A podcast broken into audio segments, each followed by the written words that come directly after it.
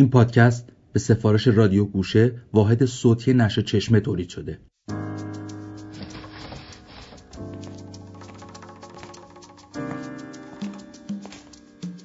من فقط ماهی یک بار از خونه میرم بیرون. توجه فرمایید توجه فرمایید. با توجه به شرایط بحرانی شیوع بیماری کرونا لطفا از ترددهای غیر ضروری خودداری فرمایید. خواهشمندیم به منازل خود بروید و منازل خود را ترک نفرمایید. وضعیت قرمز می باشد. اما کرونا اومد و همون یک بار در ماه رو هم نرفتم بیرون. پیله. دارید به پادکست پیله گوش می‌دید. بدون عذاب وجدان نشستم خونه و رسیدم به برنامه دلانگیز ملال زندگی عادی.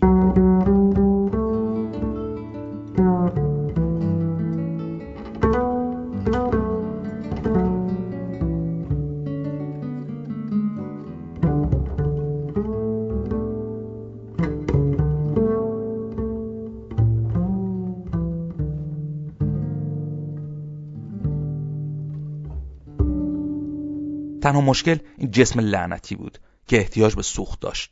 ولی خب دیگه نمی‌شد غذا از بیرون سفارش داد. خوردن املت و انواع کنسروم فقط مدت کوتاهی جوابگوه. پس تصمیم گرفتم آشپزی کنم و پخت و پز حداقل یک غذا رو به بهترین شکل بلد بشم.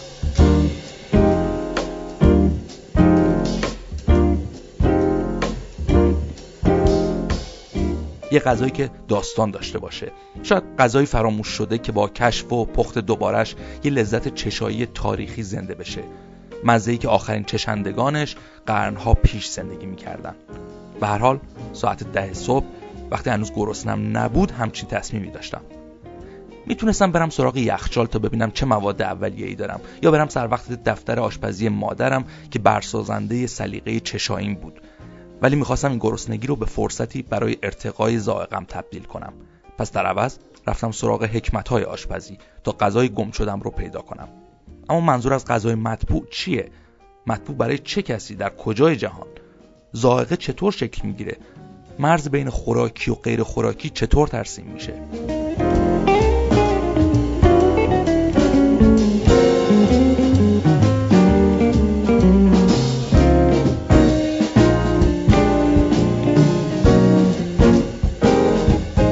به نظر میاد آدمیزاد تنها موجودیه که آشپزی می‌کنه. شاید برای همینه که کلود لوی استروس انسانشناس فرانسوی در کتاب مشهورش به نام خام و پخته میگه که پخت و پز نشانگر فرایند گذار انسان از طبیعت به فرهنگه. به همین فراینده که اون رو از باقی حیوانات متمایز می‌کنه. منظورش اینه که معده انسان عملا می‌تونه هر چیزی رو هضم کنه اما آدمیزاد معمولا مطابق فرهنگ مشخصی فقط چیزهای خاصی رو قابل خوردن می‌دونه. پس تمایز بین خوردنی و ناخوردنی بر بنیادی فرهنگی بنا شده و نه فیزیولوژیک. پدیده های خوردنی ناخوردنی در آشپزی جهان از مکانی به مکان دیگه و از دوره‌ای به دوره دیگه فرق می‌کنه. پس آشپزی همونقدر که عملی برای خوردنی کردن مواد یا لذیذتر کردن اونها به همون اندازه هم فعالیتی اجتماعیه. این سنت های فرهنگی جوامع هستن که میگن چه چیزی رو میشه خورد یا نمیشه خورد. حتی تعیین می‌کنن که چه چیزایی لذیذ یا نامطبوع هستن. بر اساس همین منطق هاست که نظام طبقه بندی خوراک در فرهنگ هر جامعه شکل می‌گیره. تقریبا همزمان با لوی استروس رولان بارت هم با استفاده از نشان شناسی نشون داد که چطور آداب و وسایل و نحوه آشپزی و خوردن غذا سلسله مراتبی فرهنگی ایجاد می‌کنه که خوراک رو به مسئله فراتر از سیر کردن شکم تبدیل می‌کنه. توی فرایند تحول و پیشرفت فرهنگ آشپزی این زنا بودند که فنون عمده آشپزی رو توسعه دادن و راههایی پیدا کردن برای ذخیره و حفظ مواد فاسد شدنی مثل سبزی، ماهی و فراورده های حیوانی. به قول سیمون بوار در کتاب جنس دوم تا پیش از اون که گاز و برق به آشپزخونه ها راه پیدا کنن وقتی اجاق شعله می‌کشید زن به یک جادوگر بدل می‌شد و با حرکات ساده دستانش تخم مرغ رو هم می‌زد خمیر رو درست می‌کرد و با سحر آتیش مواد خام رو به غذا تبدیل می‌کرد. اجاق آشپزی تو خیلی از جوامع چنان قداستی داشت که زنها موقع طبخ غذا به ویژه غذاهای آینی پاک و متحر بر سر اجاق حاضر می‌شدن رومیای باستان ایزدبانوی باکرهی به نام وستا داشتن که در اجاق تجسم پیدا می‌کرد و کاهن معبدش هم زن بود. در ایران هم سنف خبازان و آشپزان فتوتنامه های مخصوص داشتند که اصول اجرایی و اخلاقی مرتبط با خوراک رو توضیح می‌داد و مثلا حکم می کرد که موقع ورود به آشپزخانه با پای راست وارد بشن و اول نظر بر اجاق و بعد بر دیگ بیاندازن. از این کلیات که بگذریم حالا باید میفهمیدم ما مردمان این سرزمین چه خوراکهایی میخوردیم و چرا. آیا چیزی به اسم آشپزی ایرانی وجود داره؟ آیا میشه از نوعی غذای ملی حرف زد؟ جواب بعضی از این سوال هم رو در سخنرانی دکتر هوشنگ شهابی در دانشگاهی در کانادا پیدا کردم. دکتر شهابی ده ها مقاله در مورد تاریخ فرهنگی خوراک نوشته. تاریخ هایی که در صحبت های شهابی اشاره میشه به میلادی هن. برای تبدیل تقریبی تاریخ ها به شمسی اونها رو منهای بیست کنید. در ایران الان یک پدیده وجود اومده به نام رستوران سنتی قهوه خانه سنتی. و خب در فرنگ هم کم و بیش ما رستوران های ایرانی داریم. الان پاریس کشف کردم چقدر رستوران ایرانی پاریس خوبن. و همیشه میگن cuisine traditionnelle و این کلمه traditionnelle یک اشکال داره. و اونی که وقتی ما فکر و سنت می‌کنیم این ایده ای که تداعی میشه اینه که در حال تحول نیست. یعنی اصلا از از قدیم همین بوده تا این اواخر که مثلا هات اومده پیتزا اومده اینا. در صورتی که سنت خودش هیچ وقت در جا نمی‌زنه. یعنی سنت خودش مدام تحول پیدا می‌کنه. و اون چیزی که ما الان بهش میگیم سنتی از خیلی جهات اصلا چیز جدیدیه. مثلا اگر از خیلی بپرسین سنتی ترین غذا چیه خب خیلی ممکنه بگن دیزی یا آبگوشت. در صورتی تو آبگوشت سیب زمینی هست. و سیب زمینی تازه از قرن 16 هم از امریکا کشف شده اومده به اروپا. بنابراین نمی چیز سنتی نمی‌تونه باشه به اون صورت. یک مسئله دیگه هم هست این که وقتی ما میگیم غذای ایرانی خب بله از یک طرف شباهت هایی می‌بینیم بین مثلا پلو خورشت هایی که در فرض کنید تبریز هست کرمان هست مشهد هست اصفهان هست اینا. ولی یک مرز مرزبندی دقیق ما نمی‌تونیم داشته باشیم. برای اینکه خیلی از غذاهایی که در آذربایجان خورده میشه مثلا در اون ور عرس هم هست در کشورهای قفقازی هم هست. غذاهایی که در جنوب خورده میشه مثلا در بندر عباس و آبادان خیلی بیشتر به غذاهای هند شباهت دارن فلفلشون زیاده. مثلا شما قلی ماهی آبادانی می‌خورین خیلی فلفل داره دیگه. یعنی در حقیقت این ارتباطی که بین آبادان و هند از طریق خلیج فارس و دریای ما وجود داره به احتمال قوی خیلی نزدیکتر است از ارتباطی که بین آبادان و مشهد وجود داره که آدم باید وسط کویر رد بشه و اینا. در شمال ایران در گیلان با باز با روسیه تماس های وجود داره. مثلا غذای عراق خیلی با غذای ایران شبیه. مثلا تمام خورشتایی که در ایران هست در کربلا و نجف و بغداد هم هست. بنابراین این از حالا باید این این مقوله یک کویزین ملی رو یه ذره مورد شک قرار داد. البته عادات غذایی ایرانیان همیشه با ملل همسایه پیوند داشته و خیلی از غذاهایی که در خارج هست در خارج از ایران هست اصلشون ایرانیه شاید از همه مهمتر هلو باشه. برای اینکه در تمام زبانهای اروپایی کلمه‌ای که برای هلو به کار برده میشه مثلا پش این از از کلمه پرس میاد. و این بیشتر از همه در کلمه هلندی هلو دیده میشه به هلندی هلو میشه پرزک که در آلمانی میشه پرزش کلمه پرس کاملا اینجا هویداست و در حقیقت اصل لاتین این کلمه هست پرسیکوم پوموم یعنی سیب ایرانی که بنابراین به احتمال قوی این میوه از چین اومده به ایران و از ایران اومده به, به اروپا.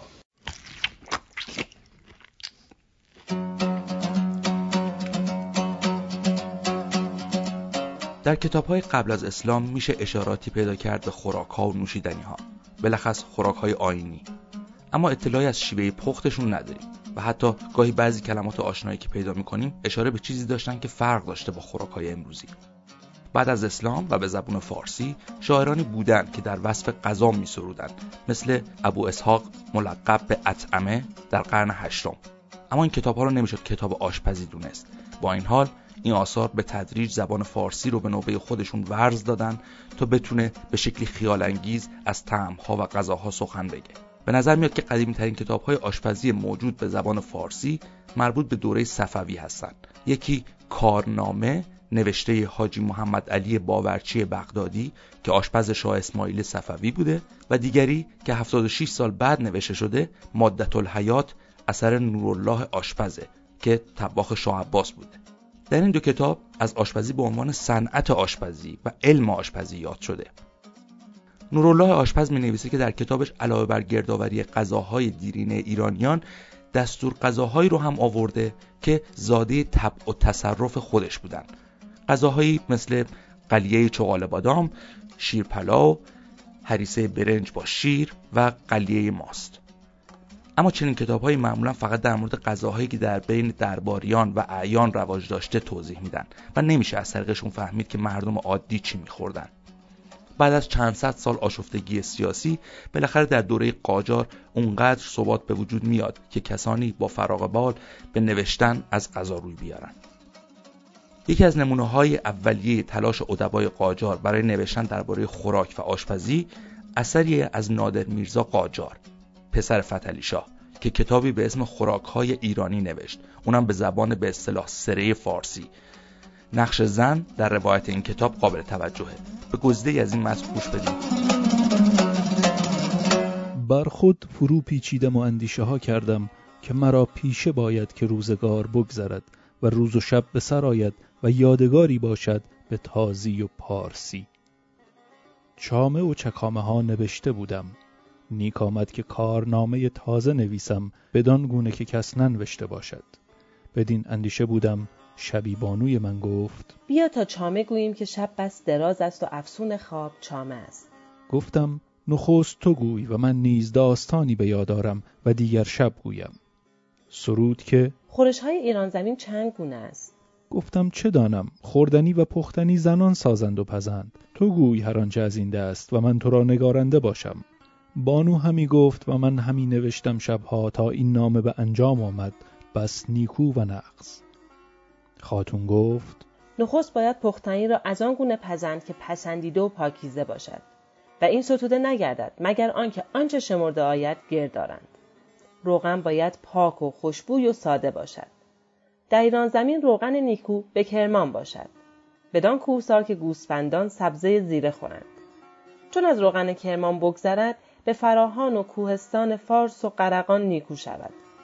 به آذرآبادگان همه جای نیکو شود. به ویژه به کوهسار سراف که گیاه نیکو دارد.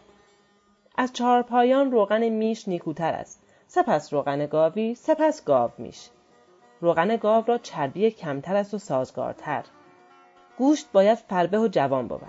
اگر گوسفند بود بره و شیشک گوسفند نیکوتر است و باید نرینه بود. از ایرا که گوشت گوسفند پیر و ماده رنجوری ها آورد و مزه آن نیز بد باشد.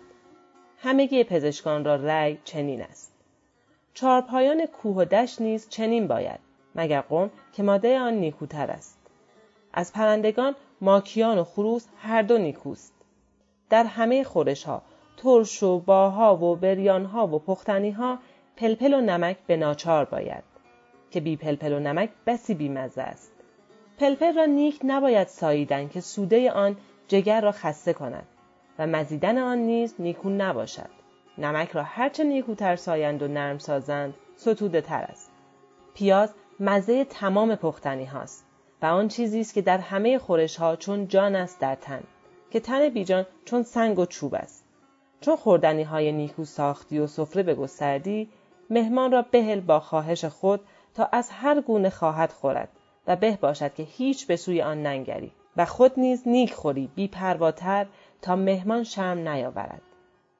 بدان که نخست باید خورنده را به راستی خواهش خوردن باشد و در گرسنگی خورد که گواریدن آن آسان شود و تن فر بکند و نیرو دهد و رنج و نالانی نیاورد و خورنده شادان زید و گفتار خوب کند و هرچه گوید از روی دانش و بینش بود. چه اگر به سیری و بیخواهشی خورد رنجور گردد. گفتارها سرسری گوید و خوردنی گوارا نبود و آشامیدن نوش نگردد و تن نپرورد. بسا باشد فربهی آرد. آنچنان بود که گاوان خورند و ندانند که چه می‌خورند. در ایران به طور سنتی بیش از پنجاه درصد کالوری هایی که مردم میخوردن از نون میآمده. یعنی نان بجز میگم ساحل جنوبی بحر خزر نان مهمترین ماده غذایی ایرانی ها بوده. یاکوب پولک که یک پزشک اتریشی درباره ناصرالدین شاه بود میگه که نان فقط غذا نیست. نان جای قاشق رو هم می‌گیره کما اینکه ایرانیا تیکه های نان رو میریزن تو آش. بعد آش رو با نون می‌خورن. نان جای بشقاب رو هم می‌گیره. برای اینکه خورشت های مختلف آدم رو نان می‌خوره. بعد نان جای دستمال هم می‌گیره. برای اینکه آدم انگشتاش رو روی نان تمیز می‌کنه. و نان جای دیز جای این چی میگن؟ دیز. رو هم می‌گیره چون کباب ها رو روی نان سرو می‌کنن. یعنی نان کاملا حالت مرکزی محوری داشته. نه تنها برای خوردن بلکه برای همه چیز. و خب این, این که خیلی از ایرانیا سفره نمیشه بدون نان باشه. یعنی من مرحوم پدرم اسپاگتی رو با نان می‌خورد. که من همیشه می‌گفتم با اسپاگتی خودش نونه. دیگه نون آدم با نون نمی‌خوره. ولی نه. یعنی غذایی که روی سفره اگه نون نبود اصلا صفه کامل نبود. من عاشق آب گوشتم من مبتلای گوشتم گوشت تمیز شیشک بانون داغ سنگک آب گوش به این لذیذی. آب گوش به این لذیذی.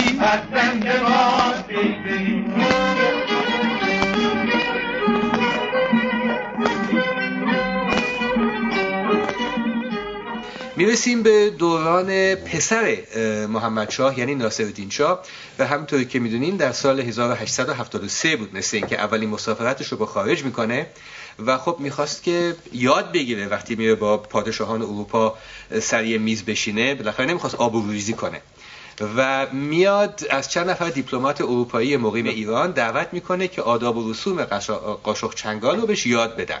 و برای اینکه عادت کنه یک مهمانی میده که تمام رجال مملکت رو دعوت می‌کنه که بشینن و جلوی همدیگه با این ابزار فلزی غذا خورن که باز یک یک سیاه دیگه اروپایی فرانسوی میگه که یک اکرانی درست کرده بودن که پشتش خانوما تماشا می‌کردن مردا که چطور ور میرن با این قاشق و چنگال و اینا و یهو این اکران میفته. یهو اکران میفته و پنیک کامل در سالن و مردم میرن زیر میز که زنهای نامحرم ناصرالدین شاه مجبور نشن ببینن. و خلاصه این اولین تمرین ناصرالدین شاه بود. بعد یک داستان دیگه هم هست. بالاخره ناصرالدین شاه میره به لندن و حتما شنیدین این قضیه ملکی ویکتوریا رو با با ناصرالدین شاه در در افواه همیشه هست که بله ملکه انگلیس هم مرغ با دست می‌خوره. و اینم ظاهرا باز برمیگرده به مسافرت شاه چون ناصرالدین شاه سر میز شام در کاخ لندن. گویا با این ران مرغ که ور میره این ران میفته رو زمین. و اون پا میشه ران رو ور میده با دست می‌خوره. بعد ملکی ویکتوریا برای اینکه اون ناراحت نشه اونم شروع می‌کنه رانش رو با دست می‌خوره. خلاصه از زمانی که ایرانیا با غربیا معاشرت می‌کنن مراوده دارن میرن به اروپا تعداد اروپایی های مقیم تهران زیاد میشه یواش یواش این آداب و رسوم اروپایی بین نخبگان ایرانی که در اصل اول درباره و درباریان پیدا میشه و این یواش یواش از دربار می‌رسه به طبقه اشراف از طبقه اشراف به طبقه متوسط. به زمان احمدشاه که می‌رسیم احمد شاه هم روایاتی هست که دیدنش با دست غذا می‌خوره و هم با قاشق چنگال.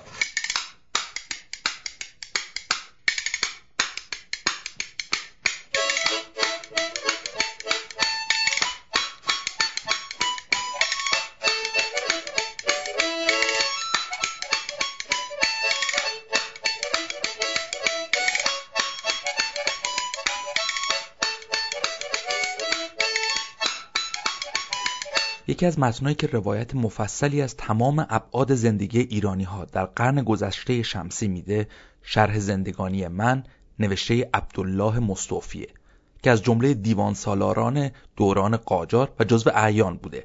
اما شرح خورد و خوراکهاش می‌تونه تصویری نسبی از مواد خوراکی و آداب شکمچرانی این سرزمین بده. در این قسمت ناگزیرم وضع خانه خودمان را بنویسم.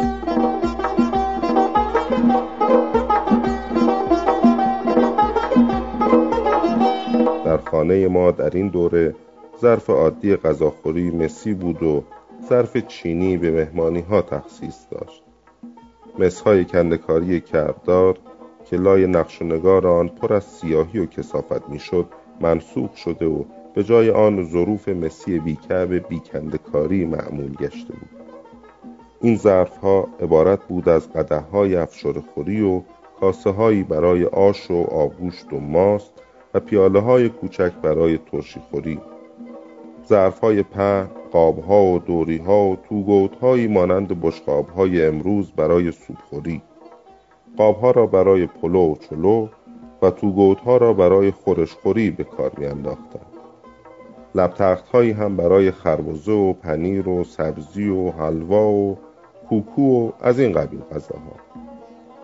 در خانه ما در گوشه انبار کذایی این دیگ ها را که بزرگتر آنها دهمنی و کوچکتر آنها نیممنی بود به روی هم چیده و مثل امارتسازی چینی ها مخروطی پرده پردهدار از آن ساخته بودند. همچنین در گوشه دیگر سینی ها و مجموعه های بزرگ مسی به دیوار تکیه داده شده بود. اینها غیر از مجموعه هایی بود که در تقارها و تاپوها و خمره های محتوی بنشن و آرد و روغن و برنج و سایر مواد خاروبار گذاشته شده بود اگر در این ظرف ها باز می ماند موش به داخل آن نفوذ می کرد و گذشته از خوردن دانه خرابی و کسافتکاری بار می آورد و معروف بود که دهن خورده موش فراموشی می آورد. پاک کردن این دانه ها به خصوص برنج و جدا کردن فضولات این حیوان یکی از کارهای خیلی دقیق آشپزها بود زیرا خیلی اتفاق می افتاد که در حین کشیدن پلو لای آن یک دانه فضله موش دیده و به حکم طهارت و نجاست شرعی دیگ پلو را در چاه آشپزخانه خالی کرده و تمام اثاثیه‌ای که احتمال تلاقی با این پلو برنج خیس کرده آن می‌دادند همه را کر گرفته بودند. صحیح است که در آن دوره معتقد به میکروب نبودند ولی در میکروب های شرعی اینقدر دقت می‌کردند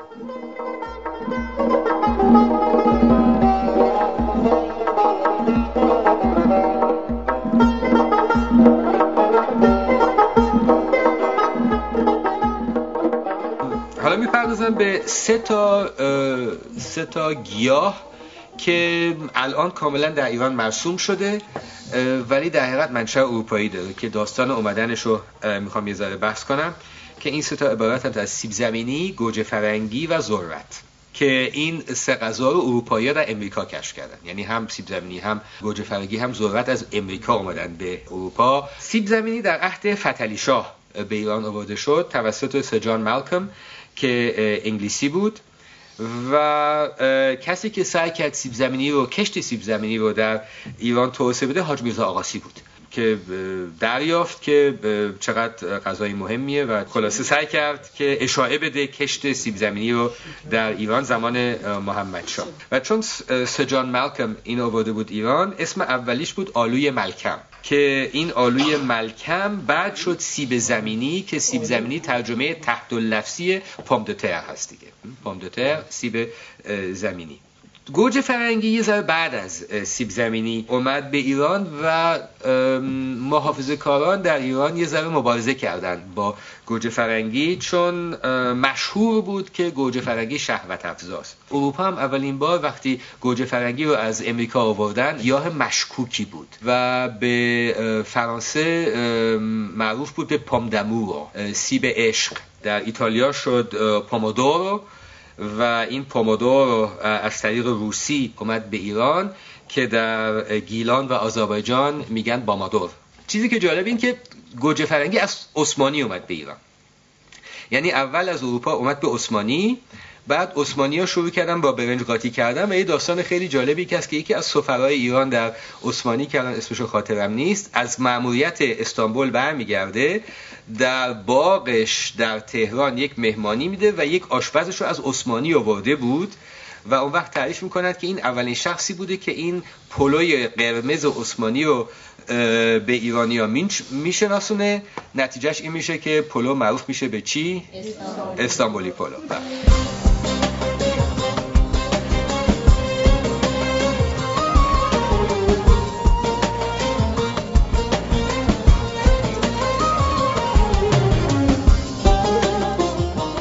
in گوجه فرنگی که میگم تنها تنها میوه ای نیست که صفت فرنگی بهش بسته شده. بعدش توت فرنگی پیدا کردیم و جالب اینجاست که این میوه هایی که بعدا یعنی در سالهای 60 و 70 به ایران آمدن دیگه اسم اصلیش رو مردم قبول کردن. یعنی مثلا برای کیوی کسی نگفته انگور فرنگی یا نمی‌دونم آووکادو تمام اینا دیگه اسم فرنگیش معمول شده. ولی اوایل جالبه که در قرن 19 هم همیشه سعی می‌کردن یک اسم فارسی برای این میوه جدید یا گیاه جدید پیدا کنن.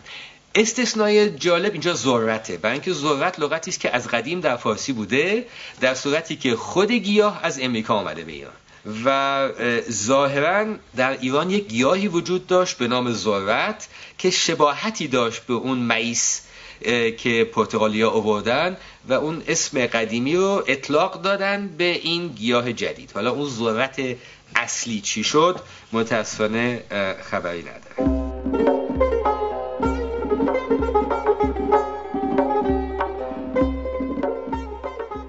غذای عادی ما نهارها عبارت بود از آش و آبگوشت و نان و پنیر و سبزی و ماست که با خیار و طالبی و خربزه و انگور هر یک در موقع خود و نان مربا در غیر فصل میوه صرف می شد. آشها از برنج و لپه و سبزی بود. آبگوره، زرشک، کشک یا سرکه و قند و در بهار ماست، دوغ، گوجه کار در آنها می ریختند. گذشته از اینها آش رشته و جو گندم و ماش و آماج هم در کار بود که در زمستانها جانشین آش برنجی می‌شد آبگوشت ها جز نخود و لپه و گاهی لوبیای قرمز که با نخود در هم شده و رنگ آبگوشت را سیاه می‌کرد چیز دیگری نداشت به این آبگوشت ها گاهی چاشنی های از قبیل لیموی امانی یا برگه قیسی یا گوجه کال و نعنا جعفری یا کشک و بادمجان یا بادمجان و قوره یا سیب و قوره می زدن. گاهی کوفته برنجی و نخودچی جانشین آبگوشت می شد. اما غذای شب جز پلو با ترشی یا چلو با خورش چیز دیگری نبود و به جای ظرف های خورش ترشی خوری ها پر از ترشی بادنجان و لیتو و خیار و غیره می شد. برنج به خصوص آبکش کرده آن سریع الحضب ترین غذاهاست. چون بلافاصله بعد از شام میخوابیدند باید غذا سبک باشد به طوری که از بزرگ و بچه و آقا و خدمتگزار شبها جز با پلو و چلو با چیز دیگری تغذیه نمی کردند. پلوها اکثر قیمه و زعفران نصار داشت. در فصل بهار سبزی و باقلا پلو با افشوره دوغ و کمک خورش بورانی اسفناج و ماست خیلی رایج بود. در انبار کذایی تقریبا همیشه یک لانجین و میان آن یک خیک ماست حاضر بود که در هر مورد به خصوص عصرها که بچه ها گرسنه می شدند نان و خورش بسیار لذیذ سالم و مقوی مهیا باشد. و چون هنوز پای چرخ کرهگیری به این کشور باز و شاید هنوز در اروپا اختراع نشده بود ها واقعا لذیذ و ناخورش حسابی بود. در اوایل سن تمیز من چای برای صبحانه رسم نبود. صبحهای تابستان و پاییز میوه میخوردند و در زمستان میوه خشک و مربا جای میوه تر را می‌گرفت. که با نان و پنیر مصرف می‌کردند یا گاهی در زمستان شیر گرم با شکر جانشین میوه و مربا می‌شد این دوره به زودی سپری شده چای صبح و عصر جای میوه و مربا و خرد و ریز دیگر را گرفت با وصف این یکی دو ساعت از روز گذشته برای ما بچه ها میوهی حاضر می کردند. تنقل عصر و شبچره زمستانی باز هم میوه خشک و آجیل بود. یا گاهی گز و شیرینی های دیگر هم زمیمه می شد. به ما بچه ها سهم کمتر می دادن. زیرا معتقد بودند که شیرینی زیاد برای بچه ها گلودرد می آورد. که کباب نابی خوردم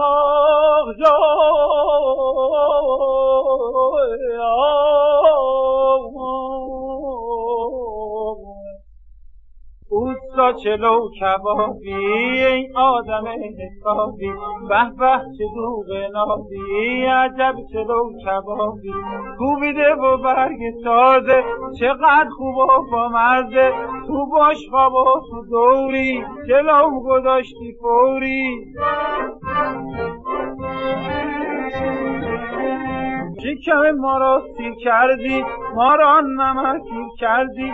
چرا که مهربونی با این زمین گیر کردی؟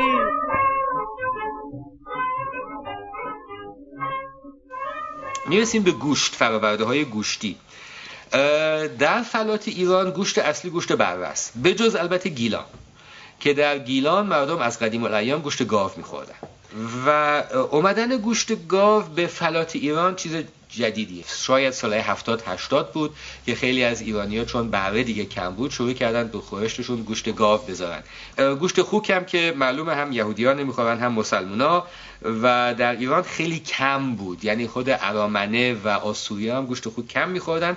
فراورده های خوکی هم که ژامبون و سوسیس و این چیزا باشه بیشتر شمال آورده شده توسط روسا و ارامنه کما اینکه لغت هایی که به کار می‌بریم مثل مثلا کالباس اینا همه روسی هم. خوردن این فراورده های گوشتی یعنی مصرف این فراورده های گوشتی مثل ژامبون مثل کالباس علامت تشخص, تشخص اجتماعی بود در سالهای 20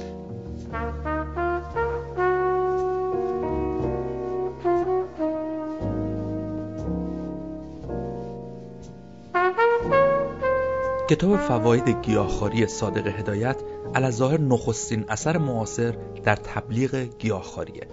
هدایت این همه چیزخواری آدمیزاد رو انحرافی از طبع و طبیعت حقیقی این موجود می‌بینه.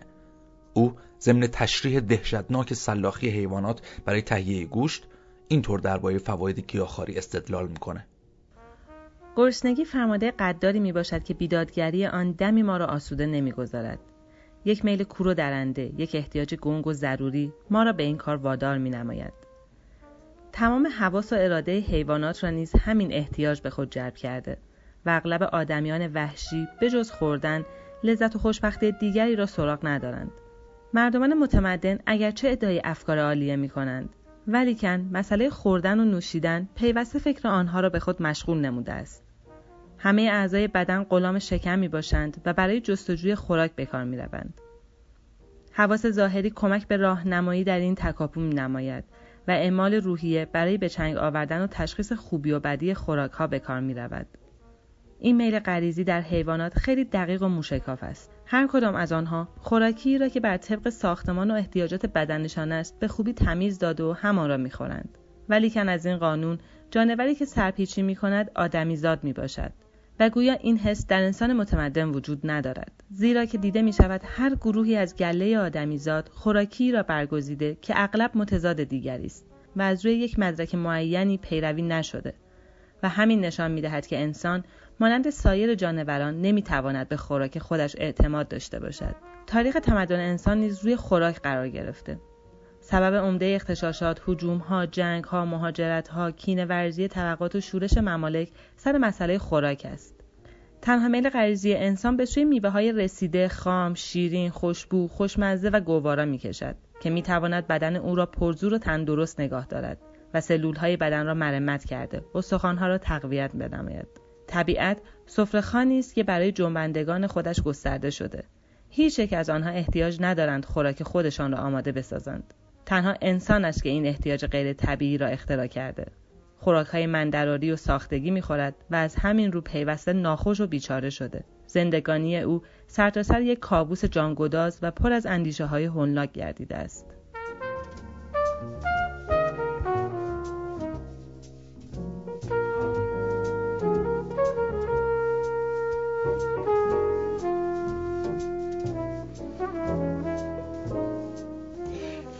موضوع مهم دیگه روغنه نوع استفاده از روغن.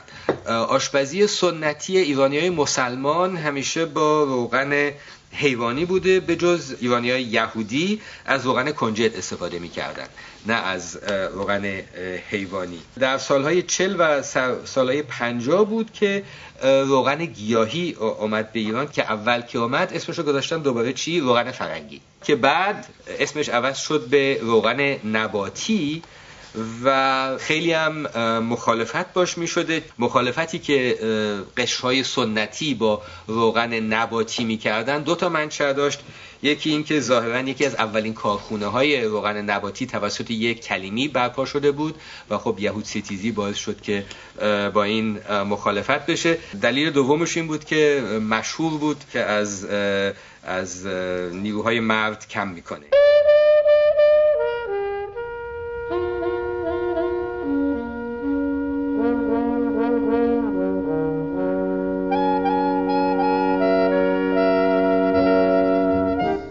جلال آل احمد در کتاب بحث برانگیزش با عنوان غرب زدگی ضمن نقد تجلیات زندگی مدرن غربی به رواج خوراک فرنگی معاب در ایران هم میتازه و از چیزهایی مثل ساندویچ هم خورده می‌گیره.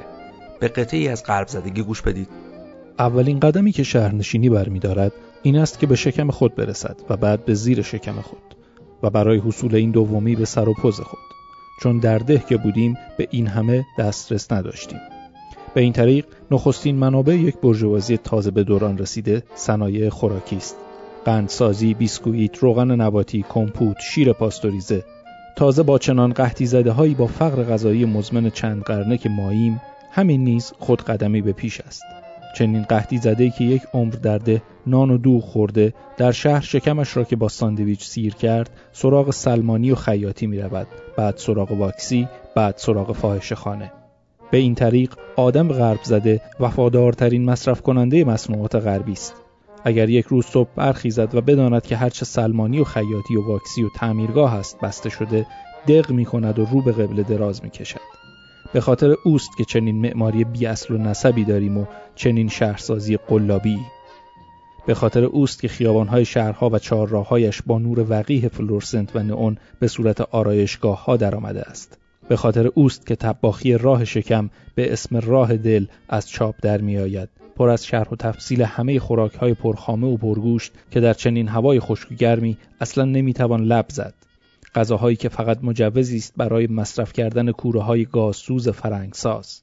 و به خاطر اوست که تاق بازارها را خراب می کنند و به خاطر اوست که تکیه دولت ویران می شود.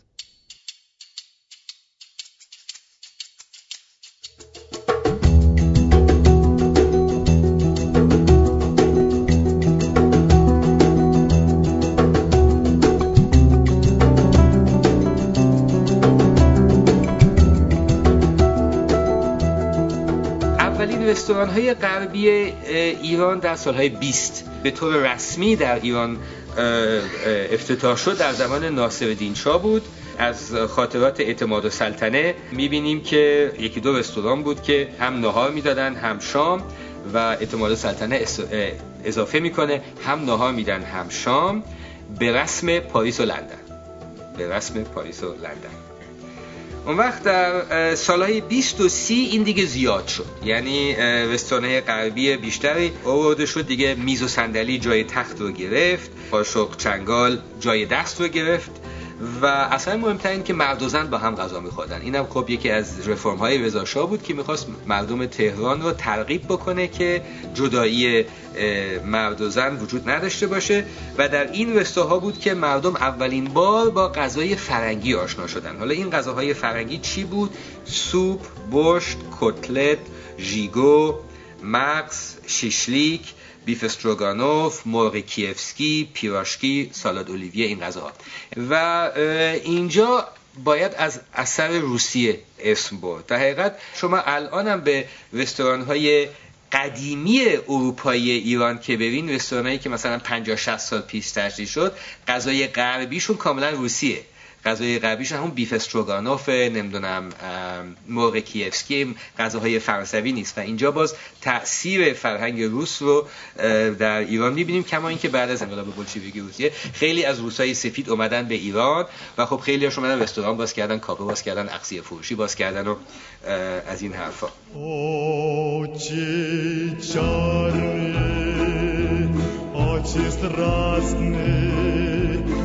и прекрасный, как люблю я вас, как боюсь я вас, натупитель вас, я для добрый час, лай-лай-лай-лай.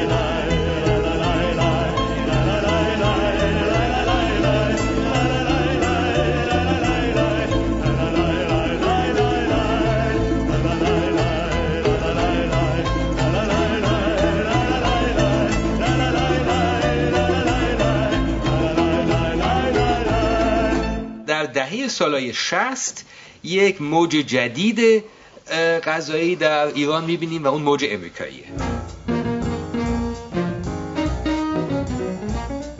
فرهنگ امریکایی به خاطر نزدیکی سیاسی ایران و امریکا در یک ذره جای اون فرهنگ روسی رو می‌گیره و تاریخ مهم 29 ژانویه 1969 هست که شخصی به نام رضا رئیسی که فارغ تحصیل دانشگاه سن لوئیس اوبیسپو بود در ایران اولین پیتزریا رو باز کرد.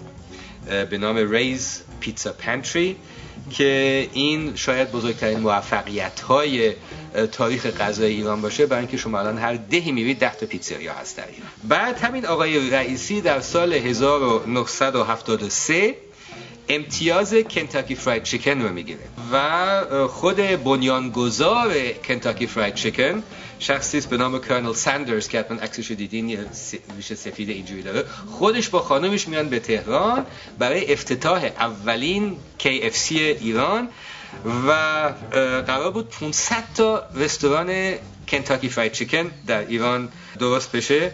که یکی از نتایج انقلاب ایران این بود که خوشبختانه این برنامه به هم خورد و بعد سالهای هفتاد غذاهای چینی، هندی و دریایی اومد. جالب اینجاست که اهالی فلات ایران به غذای دریایی علاقه زیادی ندارد البته به جز سواحل به جز سواحل دریای خزر و جنوب خلیج فارس ماهیای جنوبی که این یکی از تحولات جالب 20 سال پیشه که در حقیقت ایرانیا بیشتر ماهی خور شدن و ماهی که بیشتر می‌خورن قزلالاست قزلالاست که به طور مصنوعی پرورش داده میشه.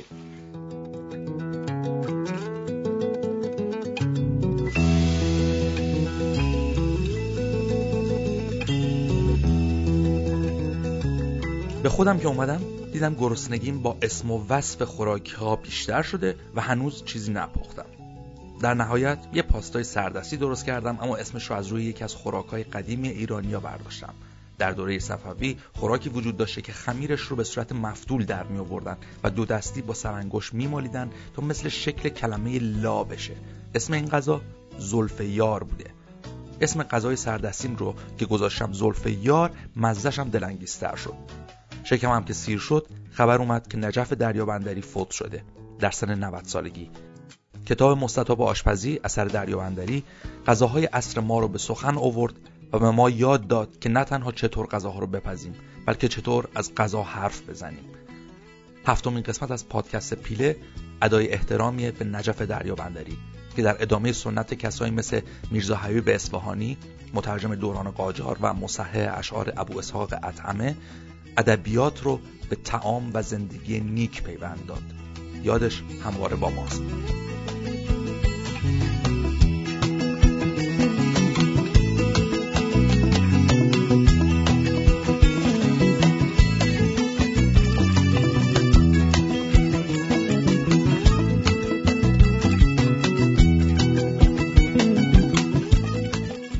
قسمت آخرین قسمت از فصل اول پادکست پیله بود.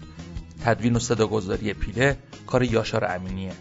تحقیقات تاریخی پیله رو نفیس سادات و مسیح نوروزی انجام میدن در این قسمت صداهای احسان و محسا حکمت رو شنیدید. من احسان نوروزی هم.